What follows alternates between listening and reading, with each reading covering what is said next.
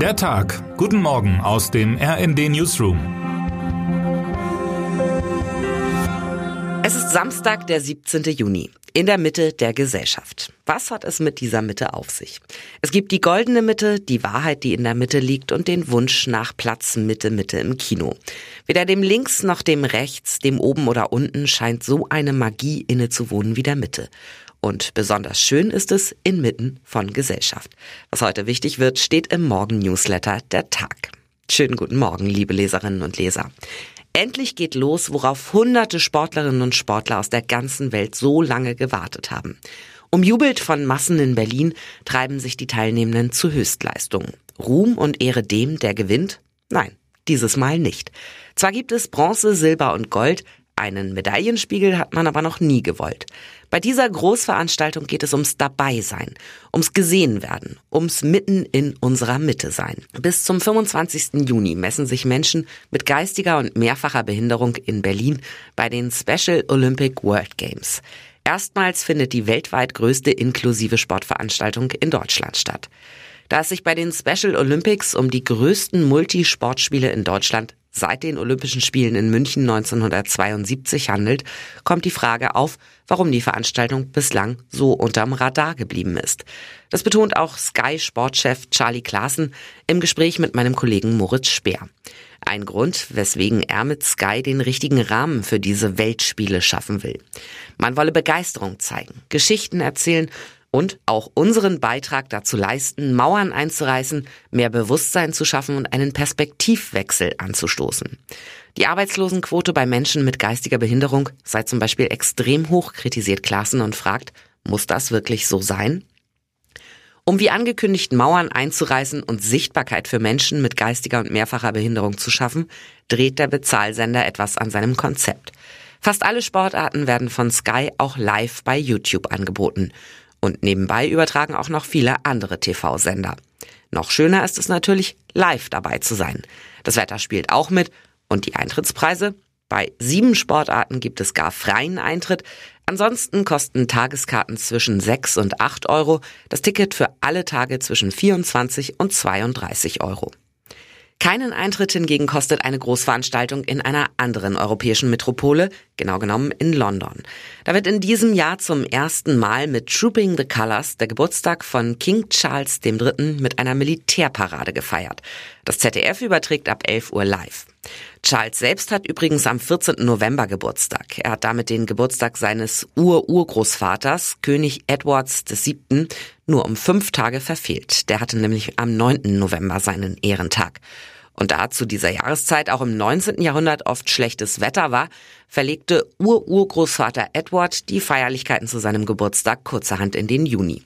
Und das zum Leid der dick uniformierten Militärbläser und Soldaten der britischen königlichen Garde. Bei der Generalprobe vergangene Woche war es so heiß, dass sie reihenweise umkippten. Die gute Nachricht, der Wetterbericht verspricht zu Trooping the Colors Londoner Sommerwetter stark bewölkt bei 24 Grad. Zwischendurch kann es auch etwas regnen. Herrlich, denkt sich die Garde in Uniform. Schrecklich, denkt sich vielleicht der Monarch in Robe. Denn anders als die Queen in den zurückliegenden Jahren wird Charles nicht in einer Kutsche an der Parade teilnehmen, sondern hoch zu Pferde, weiß RD-Korrespondentin Susanne Ebner aus London zu berichten. Das letzte Mal bekam das britische Volk so etwas 1986 von Elizabeth II. geboten.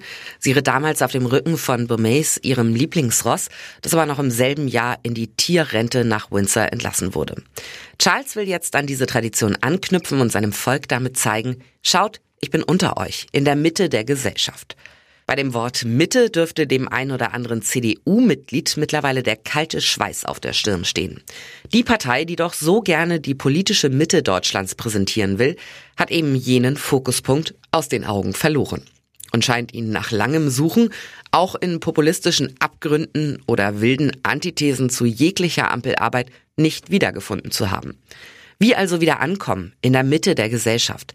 Einen nächsten Schritt wollen Christdemokratinnen und Christdemokraten heute machen und ihr Grundsatzprogramm bei einem Konvent mit etwa 500 Gästen diskutieren. Nicht wirklich helfen dürfte es dabei, dass es bereits am Freitag ungemütlich herging im Konrad-Adenauer-Haus in Berlin, wie meine Kollegin Alicia Mentgen berichtet, die live vor Ort war. Beim kleinen Parteitag der CDU überschattete erneut der Richtungsstreit die eigentlich geplante Debatte. Neben der eh schwelenden Debatte um den Umgang mit den guten Umfragewerten der AfD und dem Beitrag, den eine CDU dazu leistet, war es ein Gastbeitrag von NRW-Ministerpräsident Henrik Wüst in der FAZ, der die Aufmerksamkeit weglenkte vom angeschlagenen CDU-Chef Friedrich Merz. Dem werfen nicht wenige in der Partei vor, dass er keine Lösung gegen die Rechtspopulisten anbiete. Wo steht Friedrich Merz? Darüber herrscht Ratlosigkeit in der Partei. Wüst hingegen macht den Delegierten mit seinem Gastbeitrag einen Gegenvorschlag. Sein Credo ab in die Mitte. Termine des Tages. Start der Kieler Woche. In der schleswig-holsteinischen Landeshauptstadt beginnt am Samstag offiziell die Kieler Woche. Bei der traditionellen Eröffnungszeremonie am Abend werden Ministerpräsident Daniel Günther und der Premierminister des westafrikanischen Inselstaats Kap Verde, José Ulysses de Pina Correa e Silva, erwartet. Mit dabei sind auch die Sesamstraßenfiguren Samson und Elin. Die Sesamstraße wird 50 Jahre alt. Tag der Bundeswehr. Heute lädt die Truppe deutschlandweit an zehn Standorten zum Tag der Bundeswehr ein unter dem Motto Wir sind da. Der Tag der Bundeswehr ist eine seit 2015 jährlich wiederkehrende Großveranstaltung, die Besucherinnen und Besuchern ermöglicht, auch einmal hinter die Kasernenzäune der Streitkräfte zu schauen.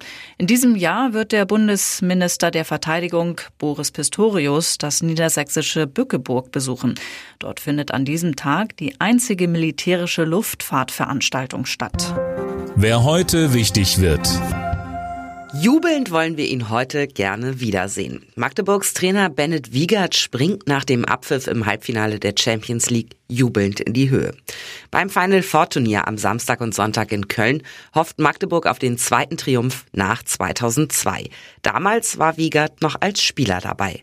Dafür müssen die Ostdeutschen heute aber erst einmal Rekordsieger und Titelverteidiger FC Barcelona schlagen. Anwurf ist um 15.15 Uhr. Der Sohn überträgt aus Köln. Und jetzt wünschen wir Ihnen einen tollen Start in den Samstag. Text Fabian Wenk, am Mikrofon Imme Kasten und Anne Brauer. Mit rnd.de, der Webseite des Redaktionsnetzwerks Deutschland, halten wir Sie durchgehend auf dem neuesten Stand. Alle Artikel aus diesem Newsletter finden Sie immer auf rnd.de slash der Tag.